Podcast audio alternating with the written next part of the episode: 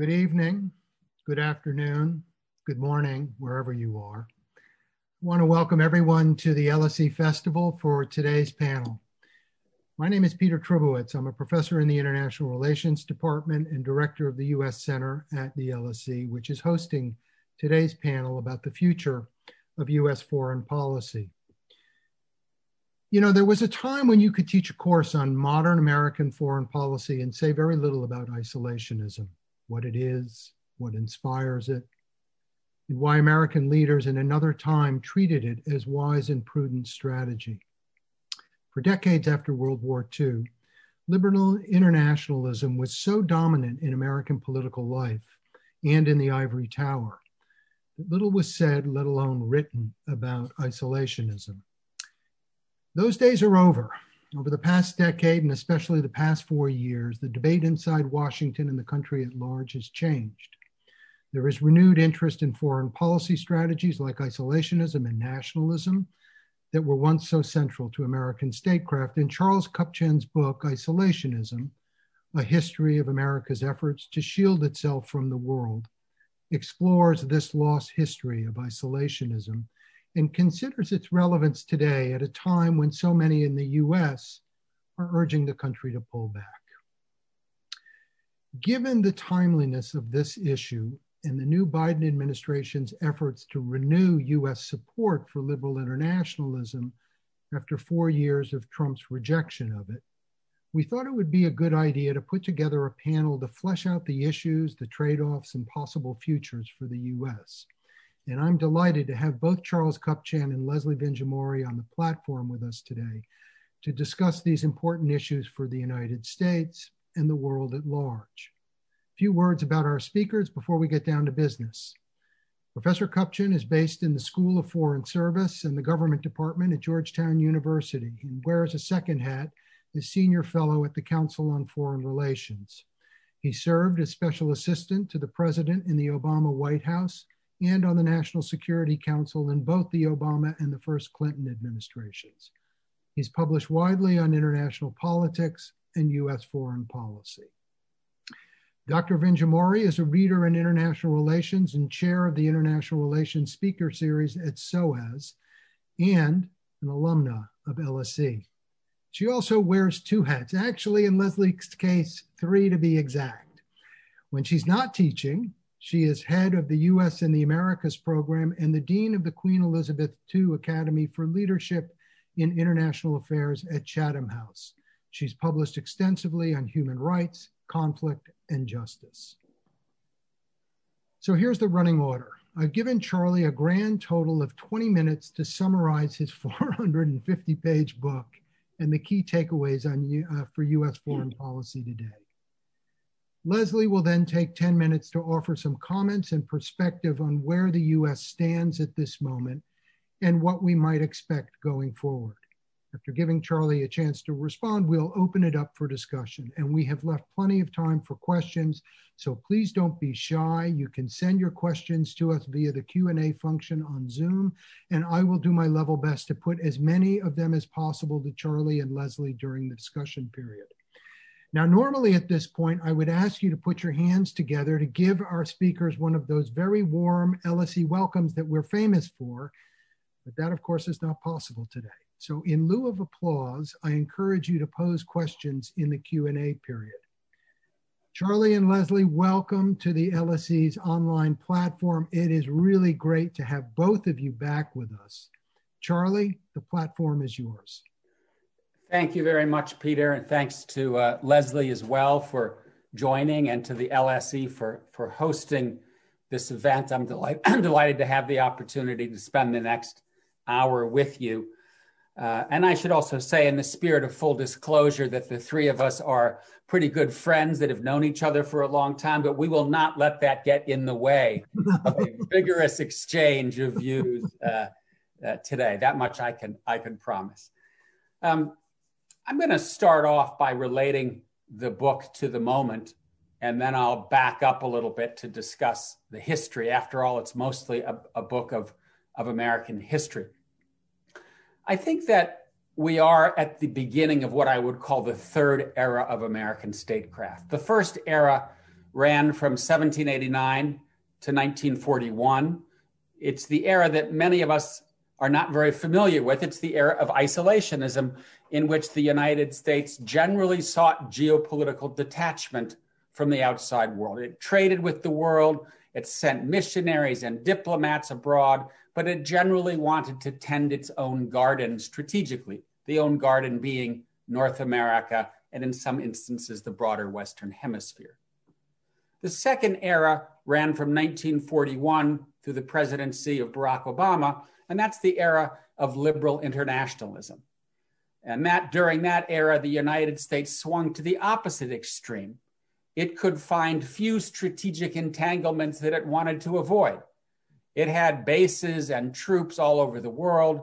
American power and American partnership with allies were ever present. Uh, and this was really the era of Pax Americana. I think that second era of American statecraft came to an end January twentieth, twenty seventeen, when Trump gave his inaugural address and he said, "It's America first. From this day forward, it's only America first." Going back to the America First Committee of nineteen forty that was formed to block Roosevelt from more engagement in World War Two. We're not going back to the era of isolationism, but I think we're we're going to have to look for a melding, a middle ground between the unstinting internationalism that came before Trump and the hardcore isolationism that came before World War Two. Because in a globalized world, the United States can't afford to go back to isolationism. At the same time, the internationalism of the last eighty years has lost its political traction. Trump was elected and got seventy-four million votes in part because many Americans feel that there has been too much world and not enough America, too many wars, too many free trade pacts, too many immigrants, too many pacts, too many alliances. And he said, "It's enough already, I hear you." The problem is that Trump overcorrected. And instead of realigning American commitments and America's political will, he took a wrecking ball to the world that America made. And so I think the task before Joe Biden is to correct for Trump's overcorrection and to find that sweet spot in American politics between overreach, where we ended up, particularly after the wars of nine eleven, and underreach, where we clearly were during the nineteen thirties, when the United States ran for cover while Nazism and fascism overran Europe and East Asia.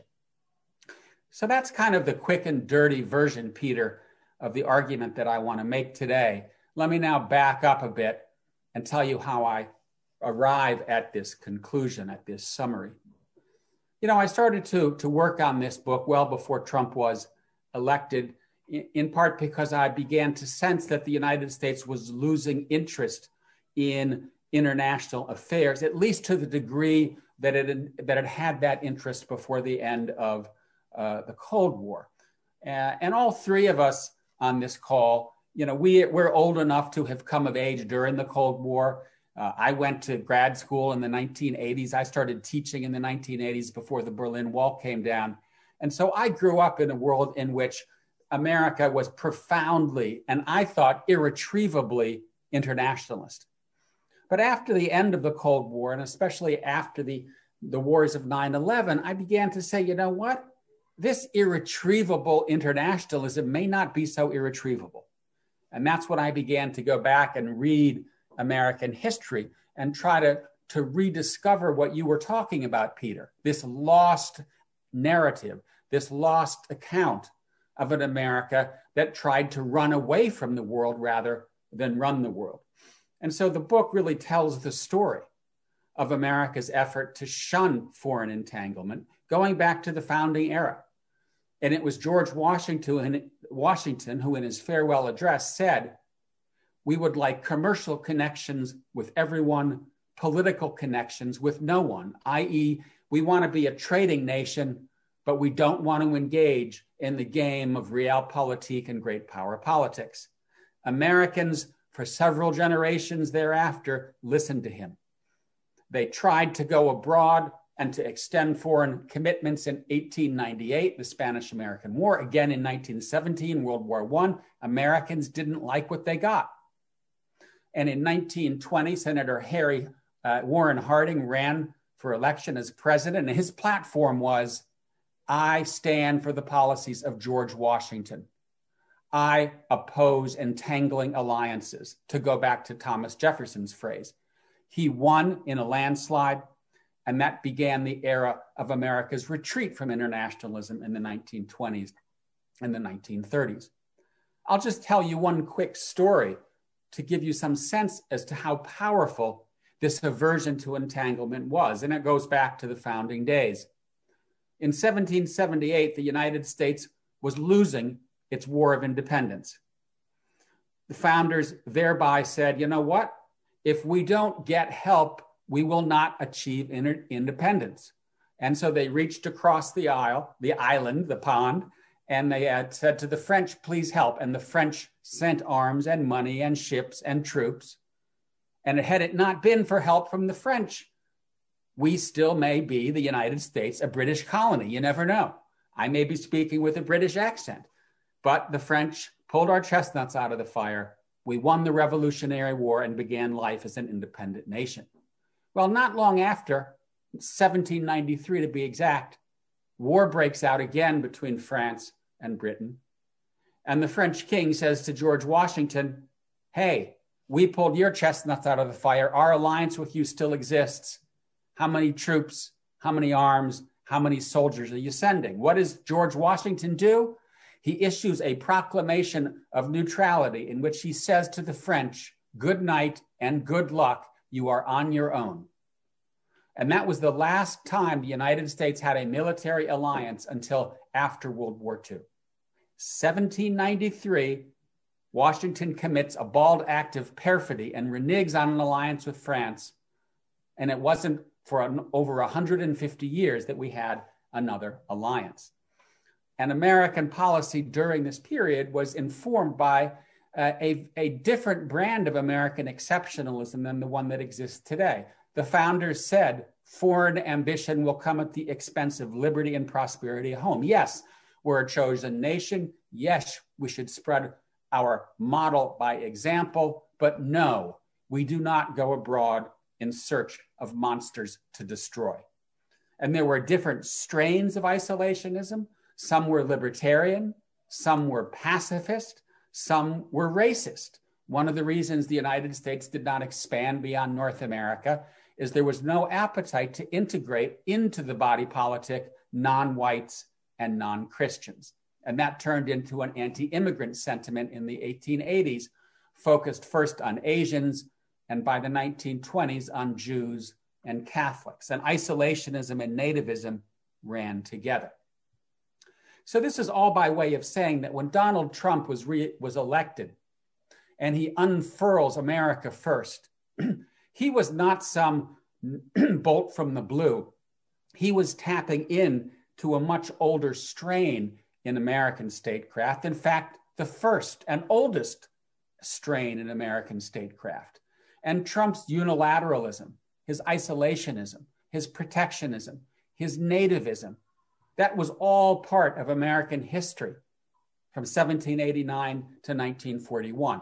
I don't think that Trump did this because he had read a lot of history. We, in fact, know he doesn't read very much.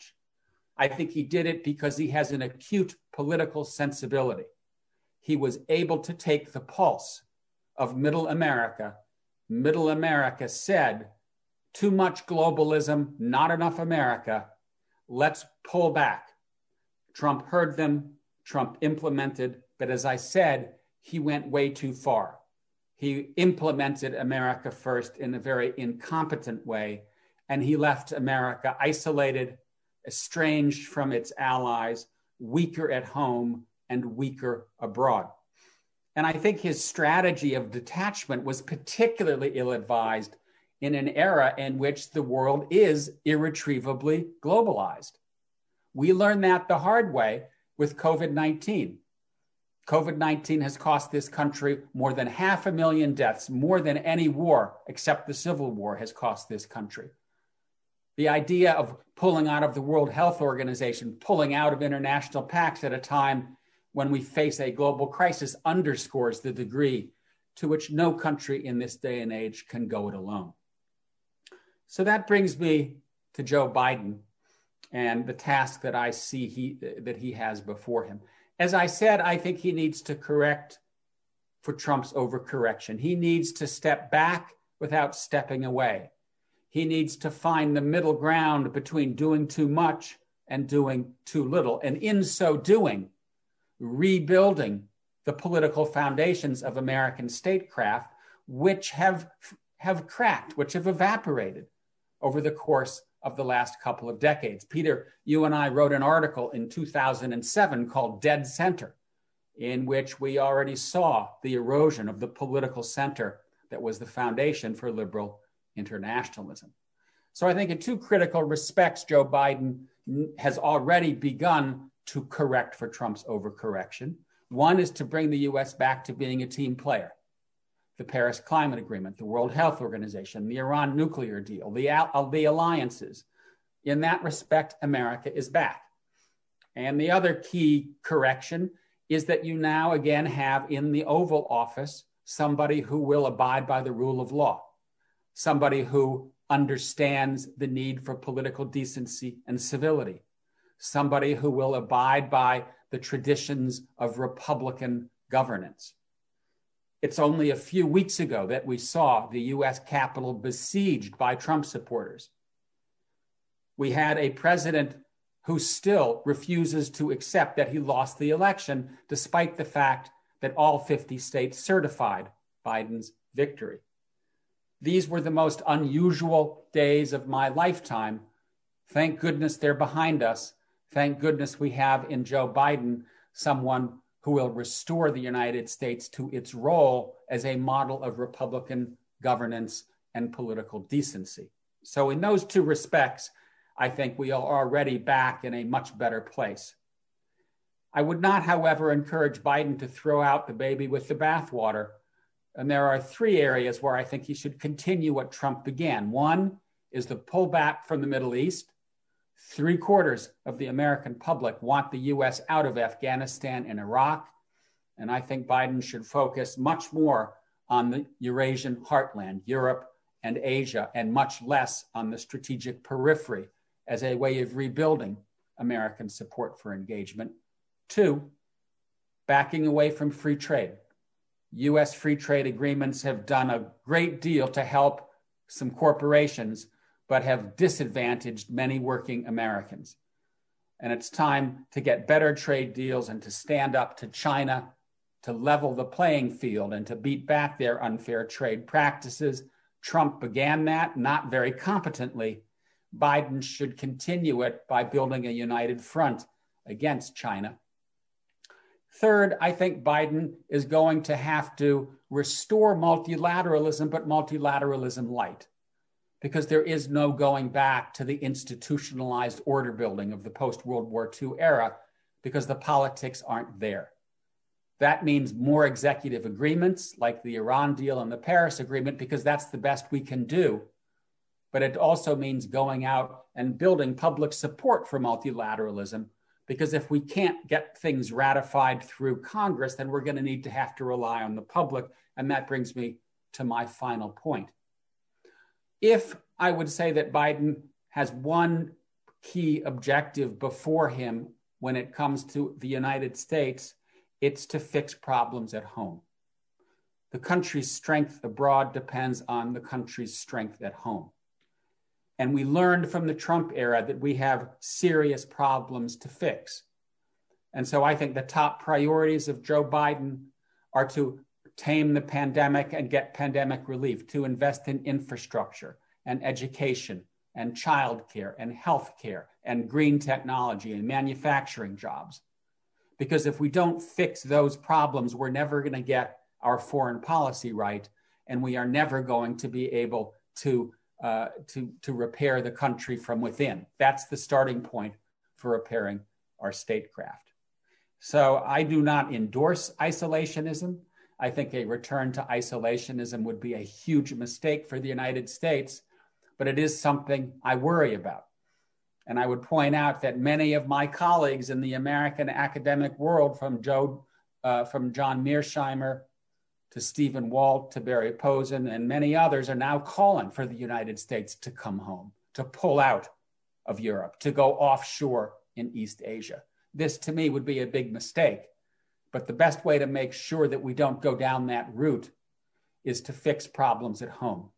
Because only if we get our country up and running again, only if our lights come back on economically and politically, will we be able to rebuild the domestic foundations of a steady and purposeful brand of American statecraft. That's a critical, critical uh, task at this moment in world history. Charlie, that was a terrific uh, overview of the book. Um, and you've laid out a very nice agenda there, a set of items for, um, for Leslie. So Leslie, where he lands is pull back from the Middle East, get better, get tough with China on trade, multilateralism light, and clean up our act at home. What you? What say you? I mean, you know, look, first of all, that was magnificent, Charlie. Um, and thank you, Peter, for having me. Thank you to the London School of Economics. I am an alum. I'm, I'm a very proud alum, and, I, and I'd like to feel I'm a very engaged alum as well. Um, I, you know, I broadly agree with everything that Charlie says, of course. And I, I would add, I guess, let me just add, build on some things that he said. First, and I don't think he disagrees, but he didn't explicitly say it tonight. Um, I do think that the readjustment really begins in two thousand eight. And it might have begun earlier had it not been for the nine eleven attacks. So one thing I think, you know, if you just to start with the history before we come up to the immediate uh, present, um, you know, the nineteen ninety to two thousand eight period had a lot of variety in it. And Charlie didn't have time, but I think it's just important to recognize that because, of course, the, the nineties, you know, we think of them as the big heyday for human rights, for America's unipolar power, for it engaging in any number of humanitarian interventions from Somalia, uh, Not, not least, of course, the ones that it didn't engage in. We still talk about those, Rwanda, but Bosnia. Um, and then we get a sharp break in two thousand one where the U S is still massively engaged, but my God, for very different reasons and with a very different tone. And it's about securitization and counterterrorism and all the rest of it.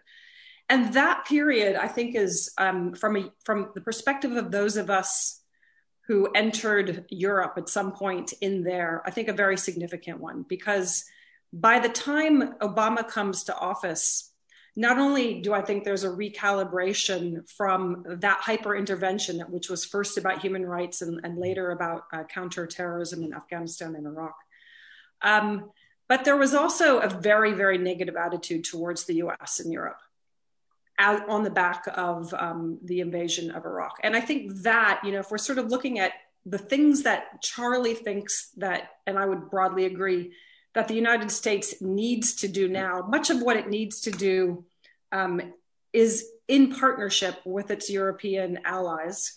Um, and the difficulties of that aren't just limited to the Trump years, right? The difficulties of doing that, I think, have a much deeper history. And I, so that's kind of the first point I want to make, that things were complicated before.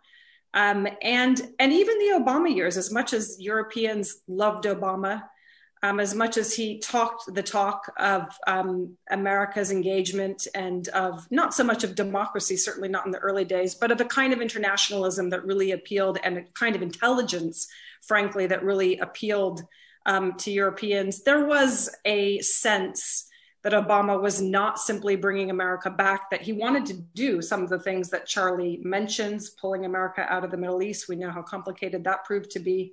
He certainly didn't want to be doing what he did in twenty eleven, which I think was a hangover, the intervention in Libya. But that recalibration of America's engagement, America's role in the world, I think begins in two thousand eight, albeit through a very different strategy. And it also is on the back of what's already built up, which is a lot of antagonism towards America's um, exercise of power, and that's felt ex- especially in in um, in Europe. Um, the um, the second thing I wanted to comment on is, you know, how we think about the Trump years. And I know it's it's well, I I used to think that I knew that it was entirely agreed amongst the mainstream American international relations establishment that Trump was a symptom, not a cause, until I read uh, last week, I think it was, the Council on Foreign Relations put out a poll, and they, they looked at a bunch of different leading scholars, and they said, has, has Trump forever changed America's foreign policy? And people were all over the map on this. It was very, very interesting. Now, you know, if you think Trump has changed America's foreign policy, it suggests that you also think that he was more than, more than just a symptom, that he is actually an agent of change. And my view on uh, on Donald Trump is that, yes, he's clearly a symptom. Charlie talks about all the different parts of America's history that he has drawn on. But I see Trump as actually much more toxic, much more dangerous, and much more uniquely um, consequential for the direction of the United States domestically. Um, and I can say more about that, but I won't right now. Um, There's, there are two reasons why that's significant. One is because it, it matters for how deep the challenges of rebuilding America's democracy. And it also matters for this big concern that people have now, which is about the future of the Republican Party. A lot of people, as we know, are very concerned that Trumpism, that the party remains Trump's, that the party, uh, even if Trump is not um, in charge in twenty twenty-four, and the Republicans are, that Trumpism still remains.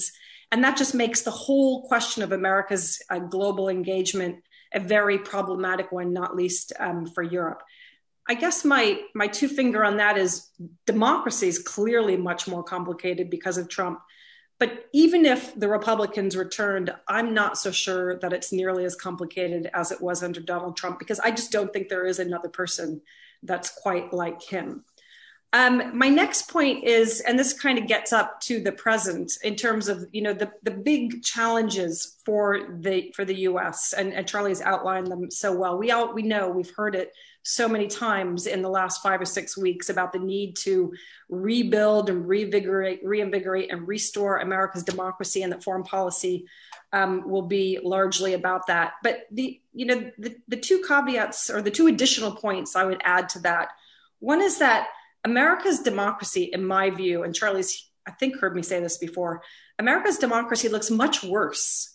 I mean, it, there are lots of problems, there are a lot of good things, but America looks much worse from Europe than it does from America, in my view. Um, because in Europe, and especially in the U K, we see America's democracy through the lens of the media almost entirely. And the media necessarily um, focuses on some really tough things about the U S and not so much on the good news story. So why does that matter? That matters because part of America rebuilding multilateralism light, as Charlie says, re-engaging in a tough way with China, which it wants to do in alliance with its partners, depends vitally and crucially on getting Europe on board. And right now, the thing that we're hearing the most, um, I think, from Europe is, um, you know, the dominant question that comes up time and time again. Well, what happens? What happens if in twenty twenty-four, we get the Republican Party back? Should we hedge our bets? Europe has spent, arguably, the last four years doing workarounds America, thinking about how to keep things alive, waiting for America to come back. But it's not clear to me that even in this moment, um, there's confidence that the Europeans can rest easy. Now America's back in the W H O, back in Paris, potentially back in the Iran deal. Um, playing ball in NATO, et cetera, et cetera, uh, hasn't necessarily translated to confidence and clarity and planning and decision-making um, by the Europeans uh, to really invest in that. I think there's actually still quite a lot of hedging. So maybe the final thing I say, so I'll say so that we can go quickly to questions, is on the broader strategy. I see, you know, where we're going with the Biden administration as being very much about a twin track strategy. Uh, Charlie says multilateralism light. I would say twin tracks. And one is um, going after cooperation on the big global challenges, public health, um, technology, global trade, all these things, not free trade, but certainly global trade, uh, while pushing really hard on values, working with democracies, pushing on human rights, and doing that even with those um, players that are really hard to manage that twin track with, whether it's China pushing on human rights, but actually wanting to engage on climate, Russia pushing on New START, um, while wanting to actually be tough on democracy and human rights. We've seen the sanctions. Um, and that for me is the big dilemma going forward. Can the twin, can the twin track strategy actually work? Can you do multilateralism and cooperation even with your competitors at the same time that you're really playing the values card? Um, for me, that's a very dramatic shift actually from two thousand eight, from two thousand sixteen, it almost takes us back in certain kinds of ways um, to the pre two thousand one period. And I'll stop there. Wow, that's great. Um, Leslie, terrific set of uh, comments to get us um, started. So Charlie, she questions, Leslie questions your periodization um, uh, when the third era begins. Maybe it's it started on Barack Obama's watch, whether Trump should be understood as symptom or cause, whether the Europeans really believe that things are, are changing, um, and, um, uh, and, and whether this should be viewed as kind of like a twin track. But I, I, I think, you know, it, it might be worth just, well, I'll leave it up to you to decide what you want to respond to, and then I want to kind of turn to questions. And I do, before I give you the floor, I just want to welcome, we have a lot of people on the platform. We have folks from the Netherlands, Ecuador, the U S, South Africa, Thailand, the Philippines, Kazakhstan, and of course the U K. You're on the L S E platform. Charlie? Yeah, I mean, I didn't hear Leslie questioned anything I said, Peter. So she just, she made great, great, great comments.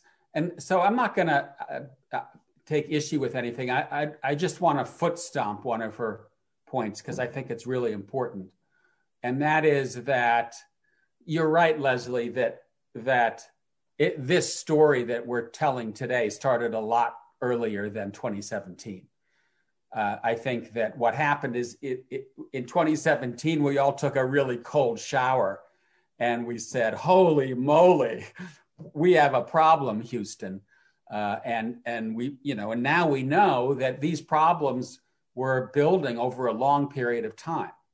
Uh, that, for example, you know, the America's middle class has, has seen declining wages and declining opportunities for decades. This didn't start right before Trump was elected. You're right to point out that Barack Obama was a retrenchment president, right? He ran for re-election on a bumper sticker that was, it's time for nation building at home. He just got sucked back in by the Islamic State and the Taliban and trouble and pushed by the, by the Pentagon.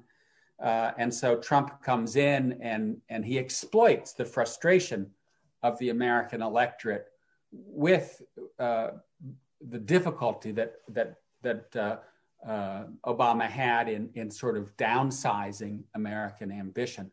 But I think that I think we we agree that there are serious problems that we collectively have to solve, and this is not an American problem, right? The U K has a very similar uh, challenge ahead when it comes to the future of work, immigration, economic insecurity, populism.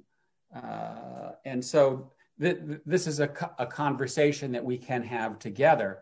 But I do think that that where I ended up is, is the kind of place that we all need to be. And that is this, this is an inside out problem, that we can't really go out and solve our relationship with Russia, deal with China, figure out our relationship with Saudi Arabia until Uh, we we really address the problems here at home. That that's the top priority. We can't we obviously can't ignore the foreign policy agenda, but it seems to me that more so than in any other point in our lifetimes, our top priorities are at home.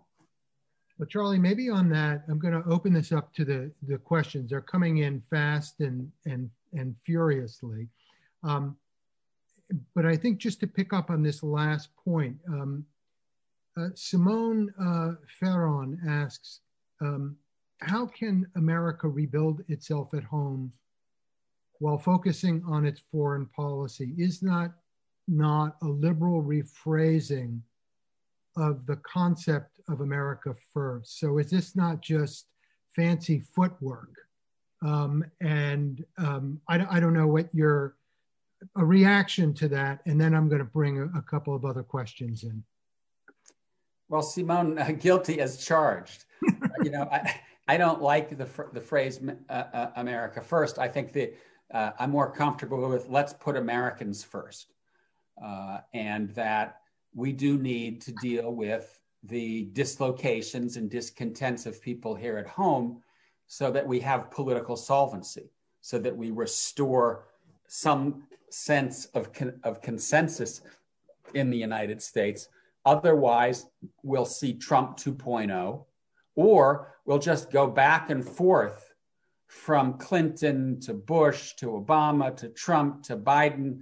And as Leslie was saying, mm-hmm. Europeans and other friends are just going to say, to hell with you. You guys can't make up your mind. We're not going to stand around and wait for, for you to, to, to go dancing with us. Good night. Uh, we, we, we, we need to get, we need to, to, to put our, our sort of, um, our, we need, let's put it this way. We need to recenter American politics.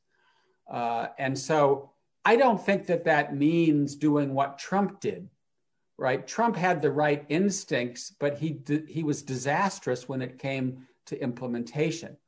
And so when Biden says we need a, a foreign policy for the middle class, when Biden says there's no longer a bright line between domestic and foreign policy, I think he's right and I think he means it. The question is, can he figure out what that means on a day-to-day basis?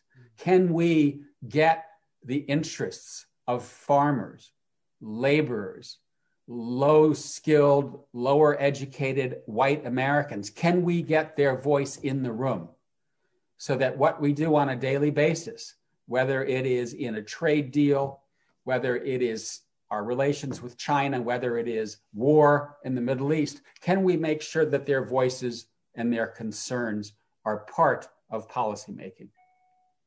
Leslie, do you want to um, come in on this? Yeah, I'll just say one thing. I mean, I think it's, I, I think it's very clear that we are in a, I mean, I, I buy it hook, line, and sinker. We are in a global competition to, dem to, to de demonstrate whether or not democracy works. And if we don't demonstrate it at home, uh, it certainly isn't going to work abroad. Um, and I guess the challenge in delivering what Charlie's talking about is also, you know, can you do that? It's not only can you bring them in and get their voices in, but it's also, can you deliver the goods at a time when America's falling further and further and further behind on education, on tech policy, on artificial intelligence, um, on semiconductor chips, right? And any number of really, really concrete things.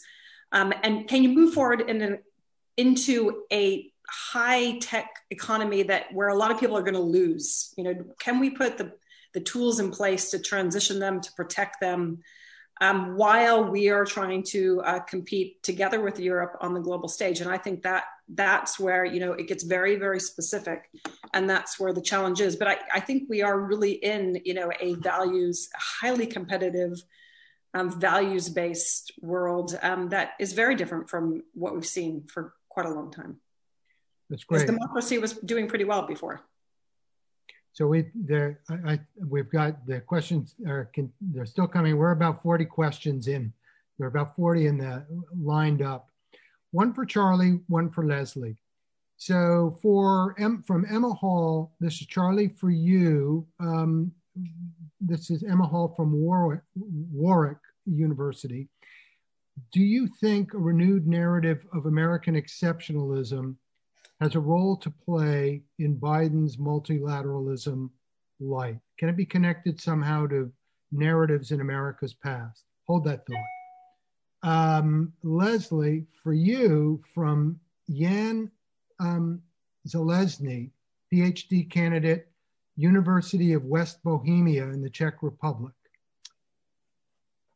He asks, do, do you think that the E U will finally choose a side in the unfolding power rivalry competition between the United States and China in the years to come, or will it continue its hedging policies, refusing to accept the confrontational paradigm?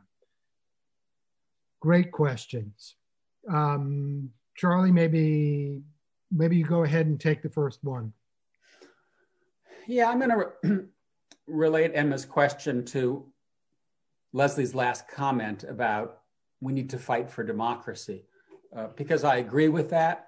And we're, we are at this kind of what you could call a historical inflection point, mm-hmm. in, in which it's possible, it's possible that we may have already passed through the high watermark of what we call the, the liberal international order, uh, and that it continues to erode from within. Uh, I don't hope that happens. I don't think it's going to happen, but it is something that we need to take seriously given populism on both sides of the Atlantic, given the direction of politics in, uh, in various countries, including in, in Europe. And uh, I do think that there that the that the narrative of American exceptionalism has played an important historical role. Number one, in uniting the nation, in creating a, a shared American identity, and I also think it has helped the United States, on balance, play a role in tilting the world in the right direction. Maybe I'm too much uh, too pro-American, and and Leslie, tell me if I am. But, you know, do I think that this country, the country I live in, has on balance made the world a safer, more prosperous, more dignified, more liberal place? Yes, I do. Have we made big mistakes? You bet, uh, including more recently in the Middle East. But I do think that a world that doesn't have American exceptionalism as a narrative that pushes the United States out there to tilt history in the right direction is a, is a less safe world, because nobody else is going to do that. You know, we saw Merkel emerge as the leader of the free world during Trump's presidency, but I don't think that Germany and or the E U has the oomph. I think the E U and the U S together with allies in Asia do have the oomph, uh, but, but the U S in my mind, is the sine qua non, the party without which we cannot make it. Leslie. I agree with Charlie. And I think, and I would add, and it gets me into the question that I'm meant to answer, which is the problem is that, you know, the people and the economy and the whole thing's moving east. India, which matters a lot on every dimension, is now rated what fifty-third when it comes to democracy. So can America, is America enough is the question. And you know, when, when autocracy keeps delivering, as many autocracies are, but by far, uh, far from all, then, then it gets more complicated if democracy doesn't really start producing. Um, on the Europe and China, I mean, it is, you know, Charlie, I'm sure, has a huge amount to say about this, but I got asked the question by Peter, so I'll try and answer it. I personally think that Europe is going to hedge and hedge and hedge and hedge and hedge, absent a black swan event or something that makes them choose. I think that Germany, even though we will, you know, there will be a change in Germany, there, there will be a new leader, maybe that will move the dial. But I think that Germany is going to um, hold off at all costs having to choose between the U S and China.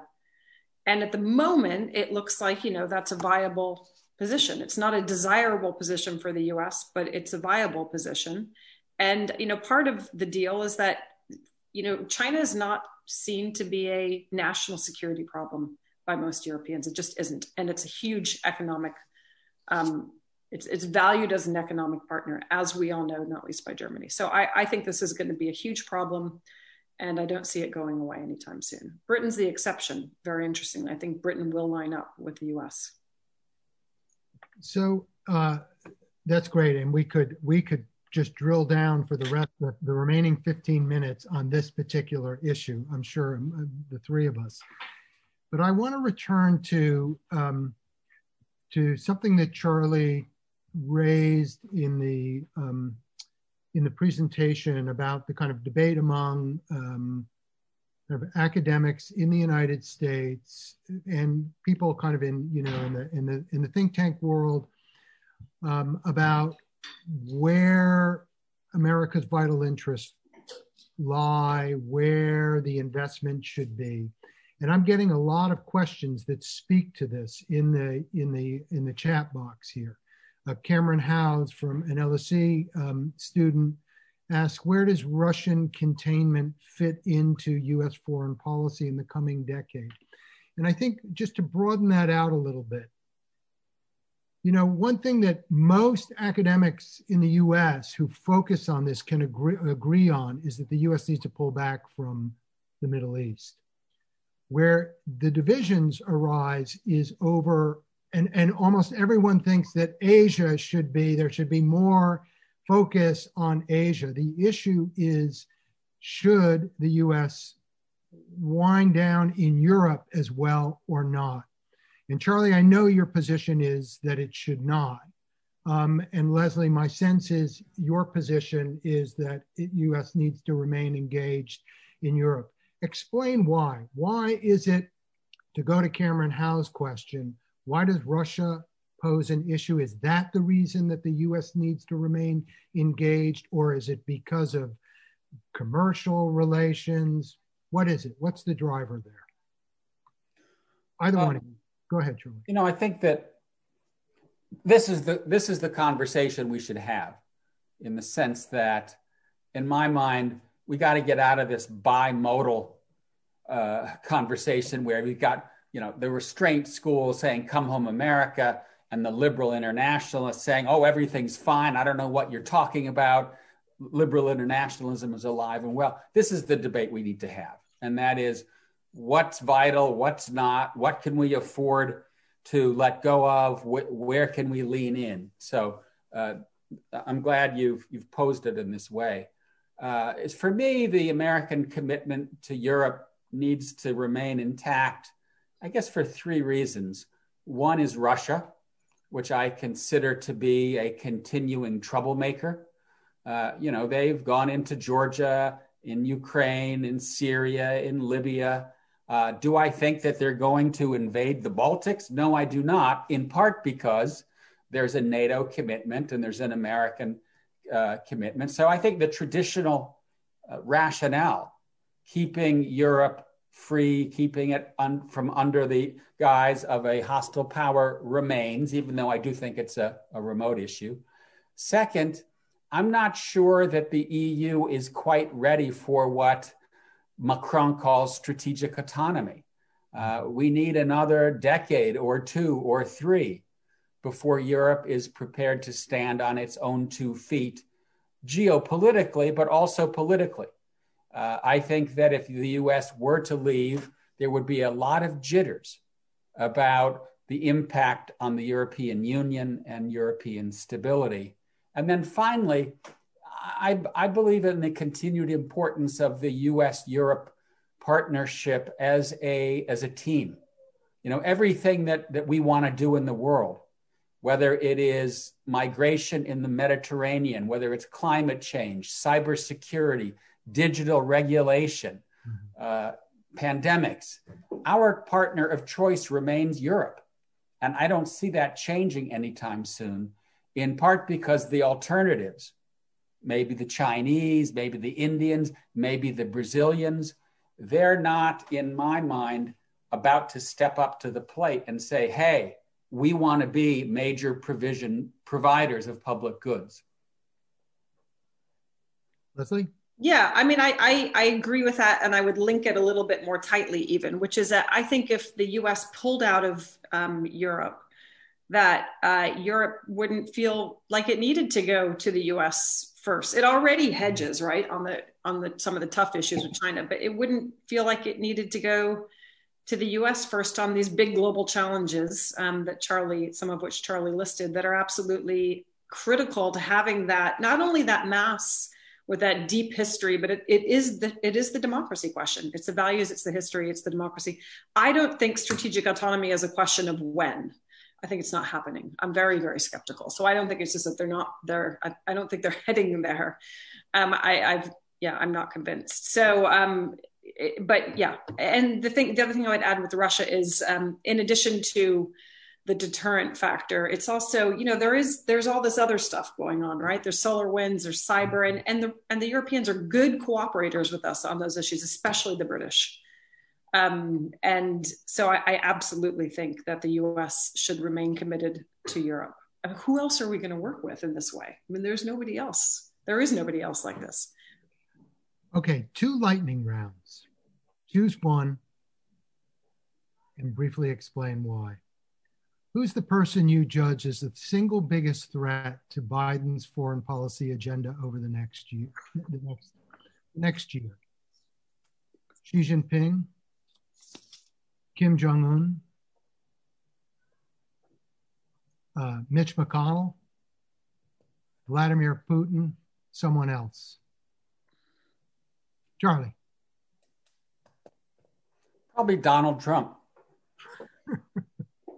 Because uh, I think I think Trump has the ability uh, to, and perhaps the inclination, to try to scuttle Biden's presidency by continuing to push the Republican Party toward obstructionism, conspiracy theory, uh, and uh, you know, a, a posture that is not focused upon the welfare of the United States.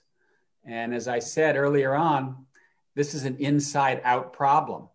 Uh, and so I'm much more worried about the domestic situation, Congress, the lack of bipartisanship, the possibility of Biden losing the midterms than I am about Xi Jinping. Leslie, where do you come down on that? Domestic? I think it's China. I think it's, I think it's um, the Chinese leadership. I mean, I guess, you know, I guess on the things that matter most on foreign policy, I think that, I think that the Republicans will play ball on the things that matter most for foreign, the biggest security threats and the biggest economic threats, and Taiwan and the Taiwan Straits and semiconductors and competition with China. I, I actually think that the U S domestic context will be less of an issue, and that some really difficult things, and the trend line is tough on China. So I think China's the problem. So another question along the same lines, but I get you, I want you to think out four years. So Biden has, you know, he's putting a lot of emphasis on allies and alliances. Who's going to prove to be the single most valuable ally over the next four years? Britain, France, Germany, Australia, Japan? I mean, is it the special relationship? Or does he need, like, you know, does he need France? Does he need Paris to be able to, to really move the E U? Or is it Germany? Who's, but Germany's pushing back on over over China in a way I think that that, that France is not. Where's, or is it is it in the other theater? I know that this is kind of, you know, it's a bit artificial, but I think it's, you know, fun. Just, what? It's fun. Yeah. And Leslie, we don't do much time. So you got to do. I'll go first. I think it's um, India, ah. Britain, Japan. Okay, Charlie, and why?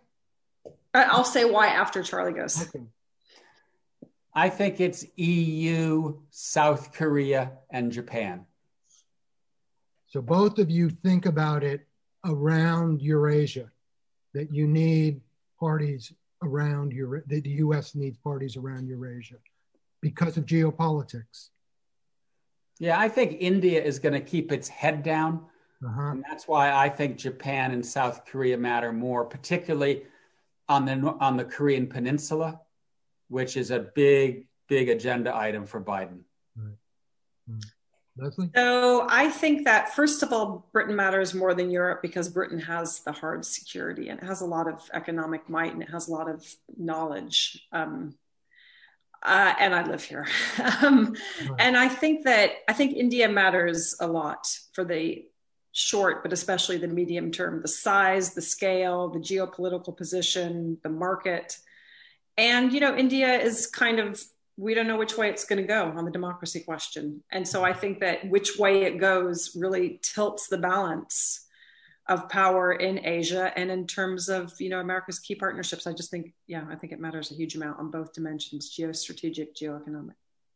Okay, I, you know, I think we have a bunch of questions also here, not surprisingly. We're in the U K. Well, you're not, Charlie, but um, about about the special relationship. And um, and it's interesting because, you know, um, when Biden was elected over here, everyone thought that the special relationship, um, the U S U K relationship, was headed down the tubes. Um, Johnson had aligned himself, Boris Johnson had aligned himself with Trump. Biden had ruled out up front before the election even, you know, a U S U K trade deal anytime soon. But now it's four months later. And the special relationship actually looks like it's alive and kicking right now. Um, and, you know, the, because you can see that the two countries are, are, are working on some issues like climate and human rights. And, you know, what what happened here? And how did that happen? You know, is it is it just deep old ties? Or is it they somehow really both need each other despite the differences? Leslie, you are a keen observer of the U K scene. It's, uh, maybe take a first place. You ran Europe for Obama, but okay, I'll go first. Um, uh, you know, it's, look, long time bedfellows, hard, you know, two countries that believe in hard security, hard investing in the military and defense. I mean, I never really, I thought it was very strange that everybody was suddenly worried about the U S and the U K. Um, the fact that, as you know, the U K has kind of parked the, the focus on trade. I think it's deep history of cooperation on intelligence, on defense. I think it's deep shared culture. I think it's shared understanding about universities. I think it's so deep and so layered. And actually the interests, you know, the interests and the calculations line up. And I was never one of these people who, for the last four years, there were so many Brits that spent a lot of time, too much time, saying, you know, is Britain, should Britain be looking towards Europe or should it be looking towards the U S? Artificial distinction. And in part because Britain was never going to look away from the U S. That's where its interests are. That's where its protection is. That's where its culture, shared culture is. Mm. Charlie. You know, it's interesting that you put the question that way. And I'm guessing that you posed it the way you did because in the U K, there's a lot of media attention to the special relationship.